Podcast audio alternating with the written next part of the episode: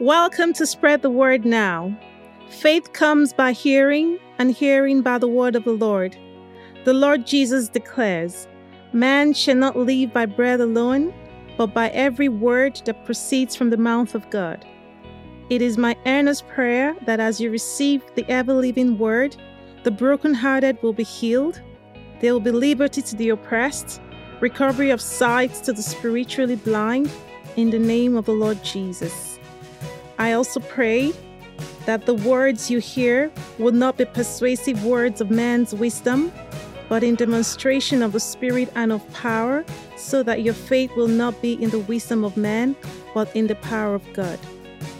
Please welcome Bro Kene. We come to you today uh, uh, with a word from the Lord, and I have to make a confession off the bat is this message is going to be for everybody, but it's going to be for one person in particular.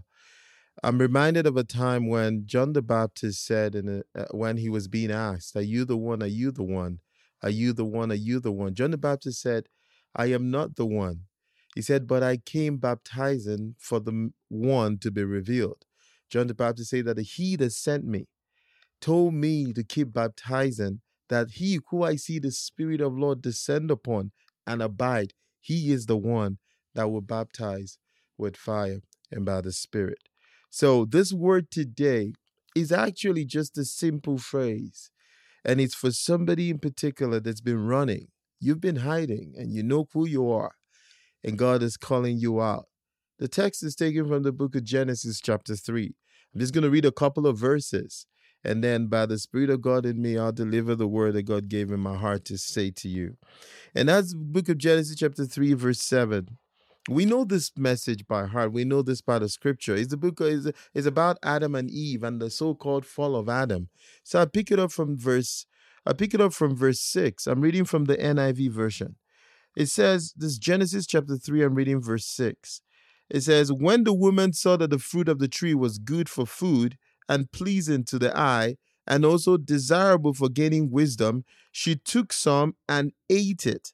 She also gave some to her husband Adam, who was with her, and he ate it. Actually, the scripture just said her husband. And, and he who was with her, and he ate it. And the eyes of both of them were opened, and they realized they were naked. And so they sewed fig leaves together and made covering for themselves.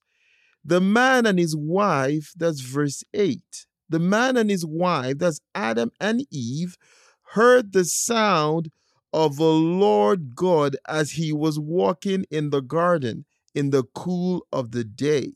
And they hid themselves from the Lord amongst the tree of the gardens. And the Lord said, The Lord God called to the man, Where are you? Let me read it again. But the Lord God called to the man, Adam, where are you? What the word God laid in my spirit is it's entitled Where Are You? Now I don't know if you've ever gone through a situation or a time in your life where you feel as if you've made an error, you've made a mistake. At some point you feel like, oh, what has become of me? I think God is annoyed with me. I think God dislikes me at this point. God must probably want to discard me. I don't know if you're here and you've made a mistake, you've made an error before. And, and, and maybe you even did something that was wrong, knowing it was wrong. You remember Paul? Paul said, The thing that I know that I should not do, that I do. And the good that I know to do, I do not do that. So maybe you're in the realm of Paul, like all of us have been at some point in our lives, and you knew it was wrong to touch that thing, but you touched it. Now, it doesn't have to be sin per se, but it might be something that just took you off the path of God for your life. Maybe it's something that you know in your spirit. God asks you, don't lay hands on that. Don't lay your hand on that thing. Don't get involved in that business. Don't get involved in that enterprise. Maybe it's even a, uh, maybe it's even in ministry. And God said, no, no, no, that's not the direction I want your ministry to go. But you went like everybody's doing it in this kind of way, so I should do my ministry this way. But by doing that, you veered off. And you are at the point where you've realized that you veered off you've realized that you've taken a step that has just missed it.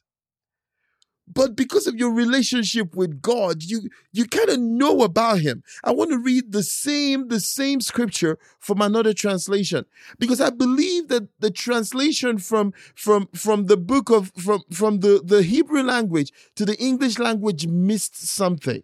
So I had to look up because I know my spirit, God was leading me somewhere. So I had to look it up in the contemporary Jewish Bible. And this is how the Jewish Bible read it. This is how it was rendered in the Hebrew. I'm read, of course, I'm reading it in English. It's still the book of Genesis, chapter 3, and I read verse 8. They heard the voice of Adonai, God, walking in the garden at the time of the evening breeze. So the man and his wife hid themselves from the presence of Adonai, God, amongst the trees in the garden. Let me read the early phrase again. They heard the voice of Adonai, God, walking in the garden. That is the rendition of that scripture verbatim. How can you hear a voice walking? That was what happened to Adam. How do you hear a voice walking? Can a voice walk? Is it possible that a voice can produce footsteps? You know, I read that scripture initially. I was like, maybe there's an error here. Maybe there's a mistake here. Maybe they meant to say, like the NIV version that I read earlier, that they heard the voice of God, the footsteps of God walking. No, no, no, no. He meant it in the Hebrew. It was the voice. They heard the voice as footsteps. Now, I'll tell you a story. In my home, we have an upstairs and a downstairs. And every time at night when we want to put our beds, our kids to sleep, I'm usually in the basement.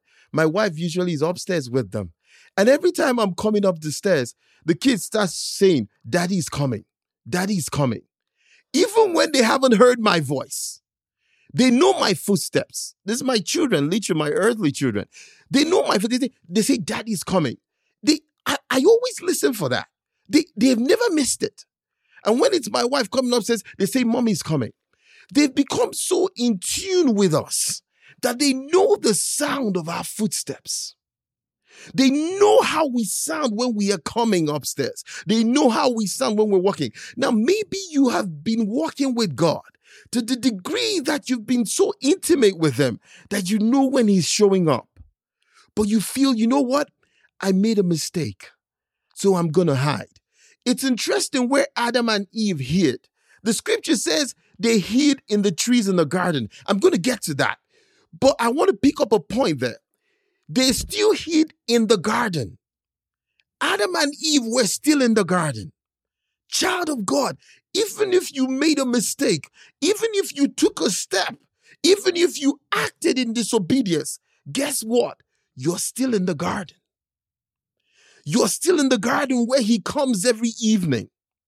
You see, God is not angry with you. He's not there. He doesn't want to punish you. He came looking for Adam. Are you telling me that the omnipotent, omniscient God did not know that Adam had eaten the fruit. If God is who he says it is, that I know he is, then he knew even before he showed up in the garden that Adam had missed it. But guess what he still said? He still said, Adam, where are you? I can't find you anymore. I can't find that intimacy I used to have with you anymore. Where I used to locate you, I can't find you anymore. Where are you, Adam? Where are you hiding? What has kept you from me? You think I'm angry with you, but I'm not. I still came. I left my throne. I'm still looking for you. I'm still searching for you, Adam. I'm the one searching for you. I knew you slipped up. I knew you made a mistake. I saw it from my throne in heaven, but I still chose to come down looking for you. Adam, where are you? Where are you hiding? The scripture said that Adam hid himself with his wife behind the trees in the garden. And it's so important to know what trees mean in scripture. Trees always stand for leadership, it stands for leaders. Now, this is the word in my spirit. there is somebody out there. God has called you. He's been calling you. He's been saying, Adam, where are you? But you've been hiding. And you've been hiding in leadership. You've been hiding behind leaders. You've been hiding with the busyness of life. You're saying, I'm so busy. I can't, I can't get out from how busy I am. You, you're telling God, I don't want to show up because I'm so busy. Now, what amazed me about this when the Spirit of God laid in my heart, that He actually laid in my heart that He's speaking to people that are actually in one form of leadership or the other. He's calling you to a new purpose. He's calling you out because He wants to have a new relationship with you, take you down a new path. There's nothing wrong with the trees in the garden. God Himself planted those trees. But when you begin to use them for a function they're not supposed to be used for, then that is abuse.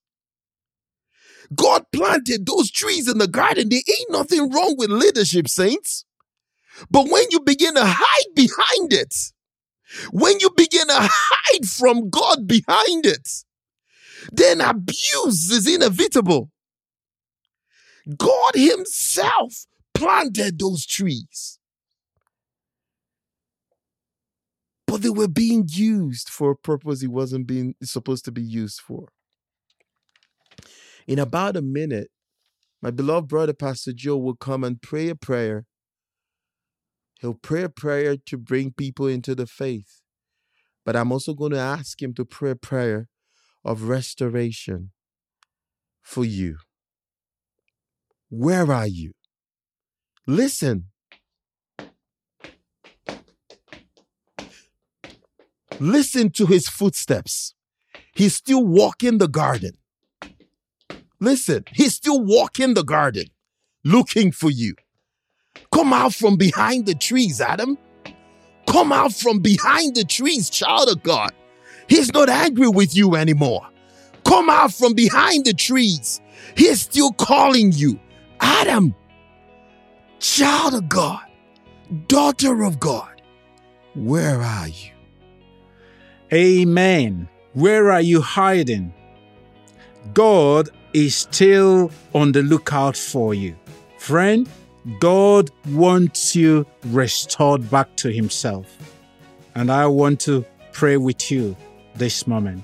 Say, Dear Father God, here I am. I'll stop running from this day. Thank you for restoring me back. Thank you for taking me back into your family fold from this day. In the name of the Lord Jesus. Maybe you've not been born again. You do not know Jesus as your Lord and Savior. He's still calling for you. Respond to His word today, and you will be glad you did. This will be the first day of a new journey in life for you. Say this prayer with all your heart, and God will answer you automatically. Dear Lord Jesus, I repent of my sins.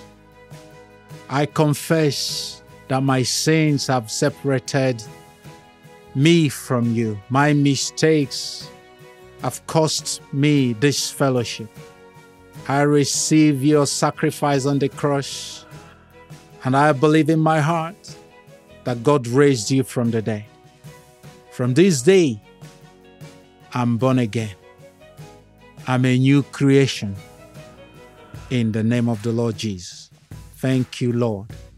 And if said this prayer, I want to send you some relevant literature to help you and support you in your walk with God.